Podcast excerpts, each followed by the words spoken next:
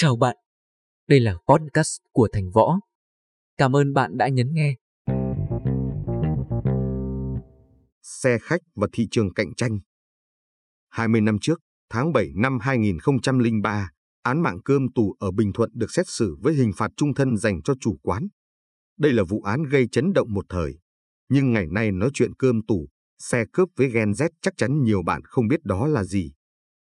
Ngày nay những chuyến xe khách có trung chuyển rước tận nhà, ghế nằm êm ái kèm chai nước suối, khăn lạnh. Đã trở nên quen thuộc, là tiêu chuẩn bình thường. Nhưng một thời chưa xa, trên các nẻo đường xuyên Việt là những chiếc xe nêm chặt người, ghế cáu bẩn, lơ xe xăm trổ cáu bẩn. Hãi hùng nhất mỗi khi xe đến quán cơm dừng nghỉ. Khách bị lùa xuống, quán quay hàng rào bịt kín. Đĩa cơm lèo tèo miếng thịt, cộng rau với giá cắt cổ. Khách không ăn thì bị lườm nguyết, đe dọa. Nhiều người tìm cách trốn ra ngoài tìm chỗ ăn rẻ hơn đã bị hành hung, có trường hợp trở thành án mạng cơm tù như ở Bình Thuận. Các quán cơm tù hồi đó đa phần nằm từ Hà Tĩnh trở vào các tỉnh Nam Trung Bộ. Giai đoạn cơm tù nở rộ, trở thành đề tài nhức nhối trên các trang báo đầu những năm 2000. Tôi bắt đầu đi học ở Hà Nội thì thấy từ Hà Tĩnh trở ra hầu như không có cơm tù, nhưng chất lượng xe khách và cung cách phục vụ nhìn chung rất tệ nếu so với hiện nay. Tình trạng vẫy khách, bán khách dọc đường xảy ra thường xuyên. Khổ sở vậy xong những chiếc xe chạy suốt vẫn đầy khách, đơn giản vì không có lựa chọn khác. Đi xe khách nhanh hơn và quan trọng nhất là rẻ hơn tàu hỏa. Hai thập niên trước vé xe khách Vinh, Hà Nội chỉ vài chục ngàn, vé tàu là 2 đến 300 ngàn đồng. Nếu nhìn lại ba, bốn thập niên trước nữa thì thậm chí còn không có xe mà đi. Hành khách phải chờ 2 đến 3 ngày mới có một chuyến xe là chuyện bình thường. Nhiều bến xe, Bến tàu thời đó gắn với hình ảnh những bãi đầy ắp người tay sách nách mang bên cạnh dãy hàng quán tạm bợ. Họ chờ xe. Tình trạng này thậm chí được đưa vào trong báo cáo của Hội đồng Bộ trưởng Trình Quốc hội tháng 12 năm 1986. Việc đi lại của nhân dân vẫn còn nhiều phiền hà, chắc trở. Mấy chục năm vận tải hành khách thăng trầm, một trong những động lực chính giúp cải thiện chất lượng những chuyến xe là thị trường cạnh tranh. Thời trước ở miền Nam toàn bộ việc vận tải hành khách do tư nhân đảm nhiệm, các hãng lớn nhất hồi đó như Phi Long, Tiến Lực, Phi Hùng, có trong tay cả trăm xe mỗi hãng và hầu hết thuộc sở hữu của người Hoa. Sử gia Đặng Phong mô tả khá kỹ hoạt động của các hãng xe này trong cuốn sách của ông, phá rào trong kinh tế vào đêm trước đổi mới nhà xuất bản tri thức. Tôi xin trích một đoạn dưới đây. Thái độ đối với khách hàng được đảm bảo theo cơ chế thị trường. Lái xe phải chăm sóc hành khách trên đường đi với thái độ lễ phép, lo chỗ ăn chỗ nghỉ dọc đường chẳng buộc đồ đạc trên nóc xe cẩn thận, vừa đảm bảo an toàn cho hành khách, vừa đảm bảo an toàn cho xe. Nếu xảy ra chuyện gì thì hãng phải đền cho khách, còn lái xe thì phải chịu trách nhiệm về vật chất với chủ xe.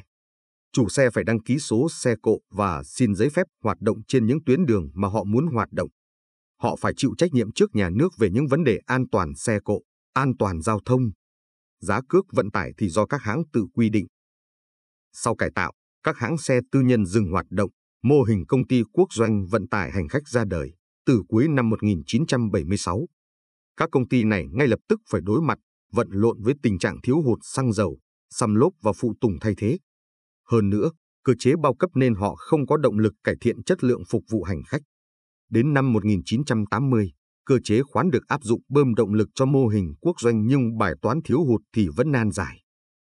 Sau đổi mới 1986, nhà nước dần cho phép tư nhân được đăng ký hoạt động sản xuất kinh doanh và bắt đầu có những người mạnh dạn bỏ tiền ra mua những chiếc xe cũ hoặc mê nguyên để chở khách. Lúc này trên thị trường vận tải hành khách xuất hiện trở lại tình thế cạnh tranh. Sử gia Đặng Phong viết. Môi trường cạnh tranh này có tác dụng tích cực, nó buộc công ty phải sửa sang xe tốt hơn, chỗ ngồi thoải mái hơn, đi về đúng giờ giấc hơn, đối xử với khách tốt hơn. Hành khách lúc này không phải ngồi đợi xe hàng 2 đến 3 ngày, ngược lại, có những xe ở bến cả nửa ngày để đợi chờ hành khách. Hành khách đến giờ đã có quyền lựa chọn, họ có thể chọn chiếc xe nào tốt, ngồi thoải mái, đi nhanh. Có khi ra tới bến, khách thấy chiếc xe thứ nhất không tốt, họ lại ra về, tới chưa quay lại để đợi đi chiếc xe thứ hai tốt hơn. Sự lựa chọn của hành khách đã làm cho lái xe phải chủ động trở nên tốt hơn mà không cần bất cứ một sự giáo dục nào của lãnh đạo. Từ những năm 1988 đến 1989, một số xe đã bắt đầu đặt máy lạnh, có cả video cho hành khách xem. Những xe này có thể lấy vé cao hơn, nhưng hành khách vẫn chấp nhận và vé vẫn bán được nhiều. các xe còn lại có phần ế khách. Tất nhiên thị trường không phải bàn tay giải quyết mọi vấn đề. Cũng là xe tư nhân nhưng một bộ phận là cơm tù, xe cướp. Trừng trị tệ nạn này có pháp luật, có sự vào cuộc của báo chí. Nhưng từ góc độ một hành khách, hơn hai chục năm đi lại không biết bao nhiêu chuyến xe giữa Hà Nội và Vinh, tôi thấy rằng thị trường cạnh tranh vẫn là lực đẩy mạnh mẽ nhất.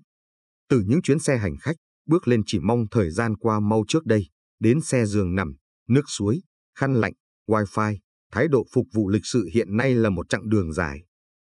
Những ngày này trên mạng xã hội nhiều người bàn chuyện xe thành bưởi. Tôi chưa bao giờ đi hãng xe này và không có bất cứ trải nghiệm nào với xe khách phía Nam nên xin không lạm bàn. Vụ tai nạn kinh hoàng và các vấn đề liên quan khác cũng đã có thông tin khá đầy đủ, đa chiều. Thái độ đối với cái sai phải rất rõ ràng. Nhưng tôi cũng để ý đến một điều là nhiều người trên trang cá nhân hay trong các diễn đàn dành nhiều thiện cảm cho dịch vụ của Thành Bưởi.